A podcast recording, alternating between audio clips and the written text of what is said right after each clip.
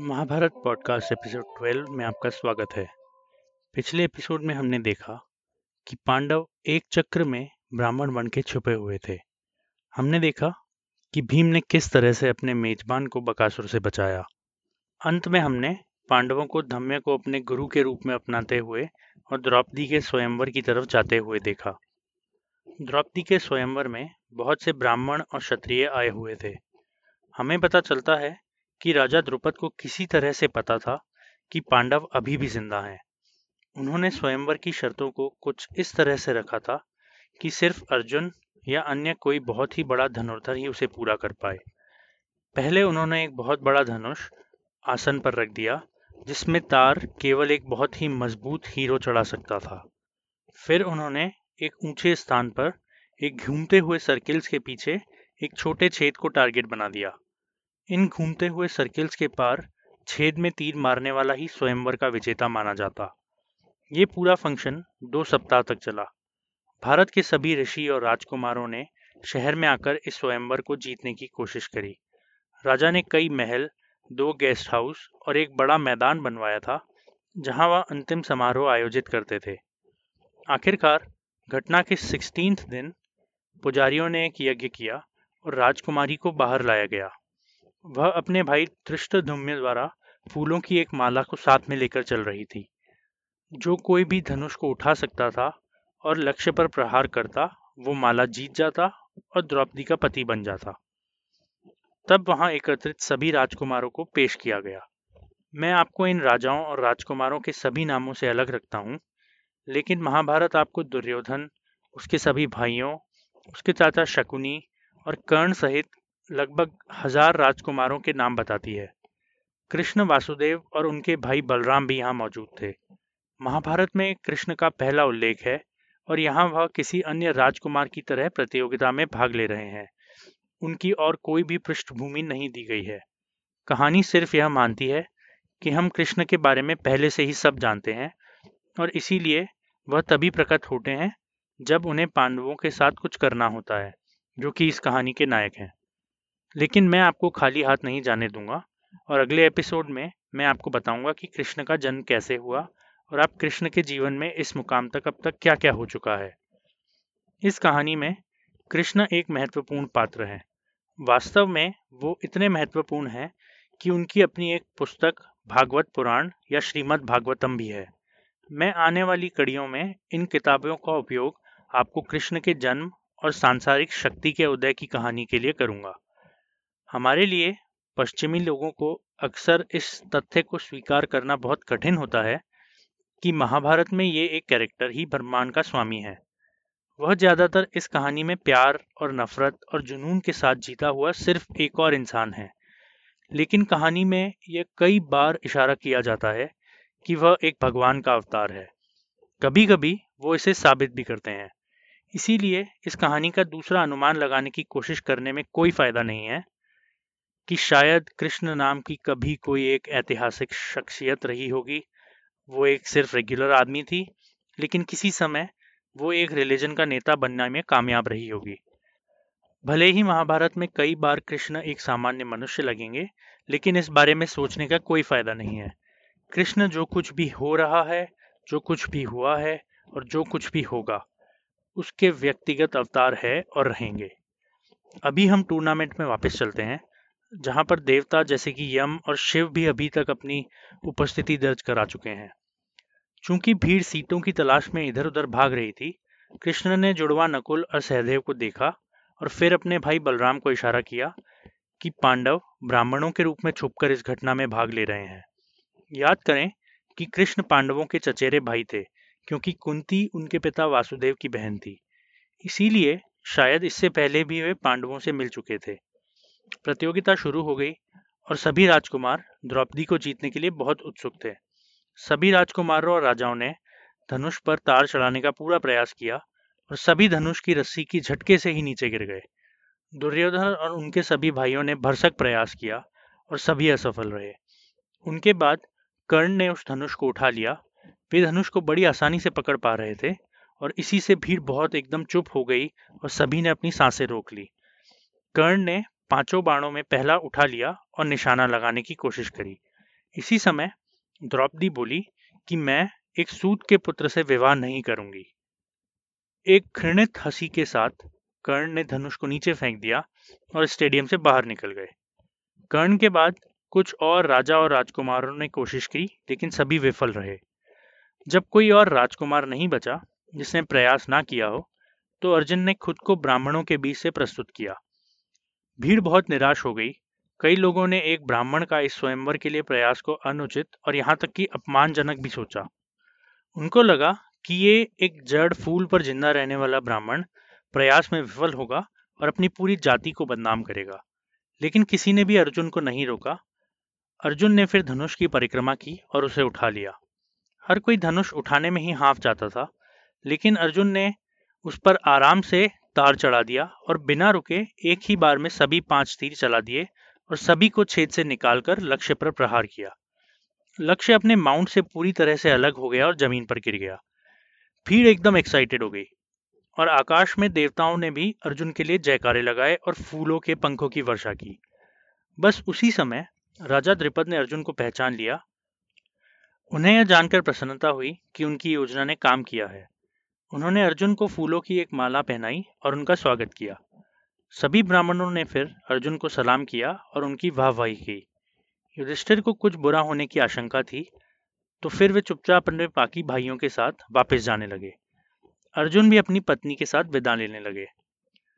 उसी समय बाकी बचे हुए इकट्ठे योद्धा और क्षत्रिय इतने खुश नहीं थे। उन्होंने महसूस किया कि दुनिया में सबसे योग्य राजकुमारी को एक पंडित के हाथ में सौंप दिया गया है और उन्होंने दंगे करते हुए विशेष रूप से राजा द्रुपद को निशाना बनाना शुरू कर दिया। राजा रक्षा के लिए ब्राह्मणों के पास गए। ये देखकर अर्जुन और उनके भाई सभी अखाड़े में उतर गए और ब्राह्मणों को हमलावरों से बचाने लगे। इससे एक बहुत बड़ी लड़ाई शुरू हो गई, जिसने कृष्ण और बलराम को कंफर्म कर दिया कि वास्तव में पांडव थे। वे वर्णावट की घर की आग से बच गए थे। कर्ण ने अभी भी अर्जुन को नहीं पहचाना था और वह उस पर आक्रमण करने के लिए आगे बढ़ा। क्षत्रियों ने कहा कि जबकि एक असहाय ब्राह्मण को मारना अभी भी बुरा था, अगर ब्राह्मण लड़ाई में शामिल होना चाहता है तो यह ठीक है, और यह एक और मामला है तो यह लड़ाई हम कर सकते हैं। इसीलिए राजाओं और राजकुमारों ने सभी पांडवों के खिलाफ हमला कर दिया। कर्ण अर्जुन पर हमला करने के लिए आगे बढ़ा, लेकिन अर्जुन ने जिस विशाल धनुष को हासिल किया था उसी से कर्ण पर हमला कर दिया। कर्ण का कवच तो नहीं टूटा, लेकिन कर्ण एकदम से परेशान हो गया और थोड़ा पीछे हट गया। ठीक होने के बाद कर्ण ने दुश्मन के लिए और अधिक सतर्क रुख अपनाया और एक दूसरे पर तीर बरसाए। कर्ण इससे बहुत ही प्रभावित हुआ और उन्होंने अर्जुन से पूछा कि एक ब्राह्मण किस तरह से हथियारों में इतना कुशल हो सकता है। अर्जुन ने उत्तर दिया कि वह ब्राह्मण का गुरु था और इसी प्रकार उसके पास अलौकिक शक्ति थी। अन्य क्षत्रिय भी इसी निष्कर्ष पे आ रहे थे। वे विश्वास नहीं कर सकते थे कि मुट्ठी भर ब्राह्मण उन सभी को युद्ध में पीछे रख देंगे। इसीलिए उन्होंने तर्क दिया कि उनके विरोधी किसी भी प्रकार के अलौकिक प्राणी थे और वे सभी पीछे हटने लगे। अंत में कृष्ण ने स्वयं कदम रखा और क्षत्रियों को कहते हुए बुलाया कि द्रौपदी को निष्पक्ष जीता गया था और इस विवाद का कोई कारण ही नहीं उठता। वैसे भी सभी राजा और राजकुमार ब्राह्मणों द्वारा बुरी तरह से पीटे जा चुके थे तो उनके पास पीछे हटने के अलावा और कोई चारा भी नहीं था तो उन्होंने तुरंत कृष्ण की बात मान ली। इसी बीच कुंती इस कार्यक्रम में शामिल नहीं हुई थी और अपने बेटे की चिंता में गेस्ट हाउस में बैठी थी। तब अर्जुन इस गेस्ट हाउस के बाहर पहुँचे और माँ को बोले कि देखो माँ, मैं क्या लाया हूँ। कुंती ने हर दिन की तरह बोला, जो भी लाए हो, इसे अपने भाइयों के साथ बांट लो। फिर कुंती ने बाहर निकल के देखा कि अर्जुन क्या लाया है। इस प्रकार भाग्य की लेखनी से कुंती ने अपने पुत्रों को द्रौपदी को उनके बीच बांटने का आदेश दे दिया। पाँच भाइयों में से अर्जुन ने अपने सबसे बड़े भाई को यह कहते हुए कि आप सबसे बड़े हैं, आपको सबसे पहले शादी करनी चाहिए, द्रौपदी को उनको दे दिया। युधिष्ठिर ने अपने चारों भाइयों को देखा और वो तुरंत समझ गए कि वे सभी द्रौपदी से शादी करना चाहते थे। वे समझ गए कि खुद के लिए द्रौपदी को लेने वाला ही उनके बीच विभाजन का कारण बनेगा और इसीलिए कुंती के एक्सीडेंटल शब्दों को देखते हुए उन्होंने भाग्य के लेखे जोखे को समझा और यह निर्धारित किया कि उनके लिए सबसे अच्छा विकल्प उन सभी से शादी करना होगा। प्राचीन वैदिक भारत में एक औरत का अनेक आदमियों से विवाह आज ही की तरह दुर्लभ और असामान्य था। अमीर बैकग्राउंड के पति आमतौर पर कई पत्नियों से शादी करते थे। एक से अधिक पति रखने वाली महिलाओं को अनसुना कर दिया जाता था और आमतौर पर गैर कानूनी या वर्जित माना जाता था। इस प्रकार पांडवों के सभी पाँचों के लिए एक पत्नी का होना असाधारण था और उसे कई तरीकों से समझाया जाना स्वाभाविक था। सबसे पहले एक पिछले जीवन की घटना थी, जिसमें द्रौपदी ने अपने पति के लिए पाँच बार मांग रखी थी और उसे अगले जन्म के लिए पाँच पति दिए गए थे। दूसरी बात यह कि हमने सीखा कि कुंती ने कभी झूठ नहीं बोला और इसीलिए जब उसने अपने बेटे को साझा करने का निर्देश दिया तो उन्हें जैसा कहा गया था, वैसा ही करना पड़ा। युधिष्ठिर को अपने भाइयों में सामंजस्य रखने का लगभग सहज ज्ञान था। मुझे लगता है कि एक महिला को शेयर करना कलह का बहुत बड़ा कारण होगा। लेकिन युधिष्ठिर विपरीत निष्कर्ष पर पहुँचे। आखिरकार वह धर्म के पुत्र हैं, इसलिए हम केवल यह मान सकते हैं कि यह सबसे अच्छा निर्णय था। इस निर्णय पर पहुँचने के बाद कृष्ण अपने भाई बलराम के साथ उनके पास पहुँचे। यह उनके चचेरे भाई कृष्ण के साथ पांडवों की पहली दर्ज की गई बैठक है। पांडव आश्चर्यचकित थे कि उन्हें खोजा गया था, लेकिन ज़ाहिर तौर पर केवल कृष्ण ने ही उनको ढूंढा था। अपनी चाची कुंती को नमस्कार करने के बाद कृष्ण जल्दी ही वापस चले गए। पांडवों के पास उस दिन एक और आगंतुक आना था। यह द्रौपदी का भाई दृष्टद्युम्न था और वह गुप्त रूप से यह पता लगाने के लिए आया था कि वह उस आदमी के बारे में क्या जान सकता है जिसने उनकी बहन को जीता था। कुछ देर तक पांडवों पर जासूसी करने के बाद दृष्टडुम्य वापस उस महल में चला गया, जहाँ उनके पिता इन अजनबियों की खबर का बेसब्री से इंतज़ार कर रहे थे। दृष्टडुम्न ने अपने पिता को वापस सूचित किया कि वे एक मामूली सीधा साधा सा परिवार था। इस बात को एक कविता के रूप में बताया गया है और मेरा अनुमान है कि यह शायद एक गीत के जैसा है। उन्होंने बताया कि कैसे द्रौपदी को अपनी माँ के सामने पेश करने के बाद उनके भाई फिर से भीख मांगने चले गए, जबकि द्रौपदी अपनी सास के साथ रही। जब भाई वापस लौटे तो उन्होंने सभी कुछ अपनी माँ को दे दिया। माता ने तब द्रौपदी को देवताओं और पूर्वजों के लिए उचित प्रसाद बनाने का निर्देश दिया। उसके बाद उसने भीम को सबसे बड़ा हिस्सा देने के लिए कहा। बचे हुए भोजन को उनके बीच विभाजित करने के लिए कहा गया। सभी ने उस भोजन को खाया, जो कि द्रौपदी द्वारा तैयार किया गया था। फिर नकुल ने बिस्तर के रूप में कुछ ताज़ा घास बिछाई और वे सभी सोने के लिए चले गए। पाँचों भाई एक दूसरे के बगल में सोए हुए थे। उनकी माँ उनके सिर पर और द्रौपदी उनके चरणों में सो रही थी। दृष्टडुम्न ने कहा कि उनकी बातचीत दिन की लड़ाई की रणनीतियों के बारे में थी। यह जानकारी राजा द्रिपद द्वारा एक अच्छे संकेत के रूप में ली गई। उन्होंने महसूस किया कि जबकि परिवार स्पष्ट रूप से मामूली साधनों का था, फिर भी उन्हें एक अच्छा योद्धा होने की संकेत मिल रहे थे। वह अभी भी अनिश्चित थे कि क्या उनके दामाद वास्तव में पांडव थे। इसीलिए अगले दिन राजा ने इन रहस्यमय ससुराल वालों को अपने महल में आने का निमंत्रण दिया। द्रुपद अभी भी सोच रहे थे कि क्या उनके ससुराल वाले एक्चुअली में पांडव थे? तो उन्होंने बारी बारी से प्रत्येक वर्ग के लोगों के लिए कीमती वस्तुओं की एक प्रदर्शनी की व्यवस्था करने का आदेश दिया। उन्होंने कृषि उपकरण और जटिल बुने हुए रस्सियों को तैयार किया, जो किसान वर्ग के एक व्यक्ति की रुचि होगी। एक अन्य प्रदर्शनी में उन्होंने कपड़े और व्यापार की वस्तुएँ रखी, जो एक व्यापारी को रुचि दे सकती हैं। उन्होंने एक योद्धा को पेश करने के लिए बढ़िया हथियार और रथ भी रखे। अंत में उन्होंने पवित्र पुस्तकों और धार्मिक अनुष्ठानों को प्रदर्शित किया, जो एक पुजारी का ध्यान आकर्षित कर सकती थी। जब पाँचों भाई राजमहल में पहुँचे, तब उनका राज्याभिषेक किया गया और उन्होंने स्वाभाविक रूप से अपने सम्मान की स्थिति संभाली और अपने आप को स्वर्ण सिंहासन में बिठा दिया। जब दावत खत्म हो गई तो वे सभी तुरंत हथियारों की प्रशंसा करने लगे जो कि द्रुपद ने प्रदर्शनी के लिए रखे थे। अपने मेहमानों में इस व्यवहार को देखकर राजा द्रुपद ने उनसे पूछा कि क्या वे वास्तव में पांडव हैं जिन्होंने उनकी बेटी का हाथ जीता है? युधिष्ठिर ने राजा को आश्वासन दिया कि वास्तव में वे ही पांडव हैं। फिर उन्होंने अपनी असफल हत्या और उसके बाद के अपने पूरे जीवन के बारे में राजा को बता दिया। राजा द्रुपद ने धृतराष्ट्र को श्राप दिया और तुरंत वादा किया कि वे राजकुमारों को उनकी विरासत वापस दिलाने में पूरी मदद करेंगे। उन्होंने पांडवों को अपनी कुटिया से बाहर निकलने और महल में उनके साथ रहने का आदेश दिया। त्रिपद ने फिर पांडव परिवार को एक साथ इकट्ठा किया और बोला कि आज हम शादी कर सकते हैं। मेरी बेटी की शादी नायक अर्जुन से करवा देनी चाहिए।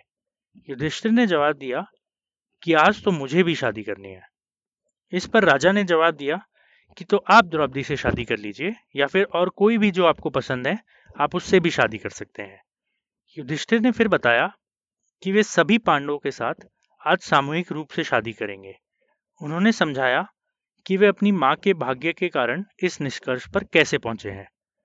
अब जरा आप द्रिपद की कल्पना कीजिए कि ये विदेशी लड़के उनकी बेटी के लिए क्या करने की योजना बना रहे थे। यह सुनना दिलचस्प होगा कि द्रौपदी ने इस पूरी की बात के बारे में क्या सोचा है। लेकिन खाने के बाद उन्हें महिलाओं के क्वार्टर में ले जाया गया और किसी ने भी उनसे उनकी राय नहीं पूछी। लेकिन फ़िक्र ना करें, हम द्रौपदी की बातें बाद में अच्छे से सुनेंगे। लेकिन इस पॉइंट पर वह एक आज्ञाकारी राजकुमारी हैं, जो उनके पुरुष रिश्तेदारों ने उनके लिए जो भी योजना बनाई है, उनको पूरा करेंगी। युधिष्ठिर ने अपनी दलीलें रखी कि उनकी माँ कभी झूठ नहीं बोलती। पाँच भाई अपने सभी खजाने को समान रूप से साझा करते आए हैं। अंत में उन्होंने कहा कि यही ठीक है, क्योंकि मैं कह रहा हूँ कि यह ठीक है और मैं धर्म का पुत्र हूँ। द्रुपद आश्वस्त नहीं थे। वे आश्चर्यचकित थे कि अगर कोई धर्म में इतना कुशल है तो फिर वो इस तरह का सुझाव कैसे दे सकता है? उन्होंने स्वीकार किया कि धर्म की आसानी से व्याख्या नहीं की जा सकती, लेकिन बहुपत्नी केवल एक बहुत अनसुनी बात थी। साथ ही साथ द्रिपद स्पष्ट रूप से इस सौदे पर पाबंदी नहीं लगाना चाहते थे और इस महत्वपूर्ण गठबंधन को फेंकना नहीं चाहते थे। इसीलिए द्रुपद ने अपने बेटे पर यह फैसला टालने का फैसला किया। इससे पहले कि उनका बेटा कुछ बोल पाता, उसी समय ऋषि व्यास वहाँ आ गए। अब तक आपने देखा होगा कि जब भी कहानी में कुछ गड़बड़ होने लगती है तो तुरंत ऋषि व्यास प्रकट हो जाते हैं। इस मामले में उन्हें स्पष्ट रूप से कदम बढ़ाने और द्रुपद को समझाने की ज़रूरत थी कि इन अजनबियों का यह समूह वास्तव में इस कॉरपोरेट शादी के साथ सही काम कर रहा था। इससे पहले कि वह अपनी दलीलें देते, व्यास ने बताया कि वह मानते थे कि बहु विवाह की प्रथा वास्तव में वेदों के विपरीत है और एक अप्रचलित प्रथा है। फिर उन्होंने पहले उनसे उनकी राय पूछी। द्रिपद ने उत्तर दिया कि यह बहुत ही पापपूर्ण और अनसुना था। आगे उनके बेटे दृष्टडुम्य ने कहा कि बड़े भाई के लिए अपने छोटे भाई की पत्नी के साथ रहना अनैतिक था। इस पर युधिष्ठिर ने एक मिसाल दी, जहाँ सात ऋषियों की एक महिला से शादी हुई थी। लेकिन युधिष्ठिर ज़्यादातर अपनी बात पर अड़े रहे कि अगर उन्होंने कहा कि यह कानूनन ज़रूरी है तो यह है। अंत में कुंती ने कहा कि वह झूठ बोलने के लिए संवैधानिक रूप से अक्षम थी, इसलिए उस बारे में क्या किया जा सकता है? व्यास ने तब द्रुपद से कहा कि उन्हें इस बात की सही व्याख्या है कि उनकी बेटी को पाँच पत्नियाँ क्यों होनी चाहिए। लेकिन यह बात एक तरह की रहस्य है, इसीलिए उन्होंने द्रुपद को एक कोने में ले जाकर यह बात बताई। अब तक की सारी कहानियों में ये जो कहानी है, ये सबसे अजीब है। कहानी की शुरुआत निमिषा जंगल में देवताओं द्वारा किए जा रहे एक महान यज्ञ से होती है। ये यज्ञ इतना बड़ा है कि यहाँ मौत के राजा यम को कसाई बनने के लिए बुलाया गया है। अब यम यहाँ आ गए हैं तो इंसानों ने मरना बंद कर दिया है। तो इस बलिदान के दौरान देवताओं ने ब्रह्मा से शिकायत की कि इंसानों ने मरना बंद कर दिया है और इसीलिए वो भी देवताओं के समान हो चुके हैं। ब्रह्मा ने उन्हें आश्वासन दिया कि यह केवल टेम्पररी है, जब तक यम बलि के साथ व्यस्त हैं। जैसे ही बलिदान खत्म हो जाएगा तो लोग उम्मीद के हिसाब से मरना शुरू हो जाएँगे।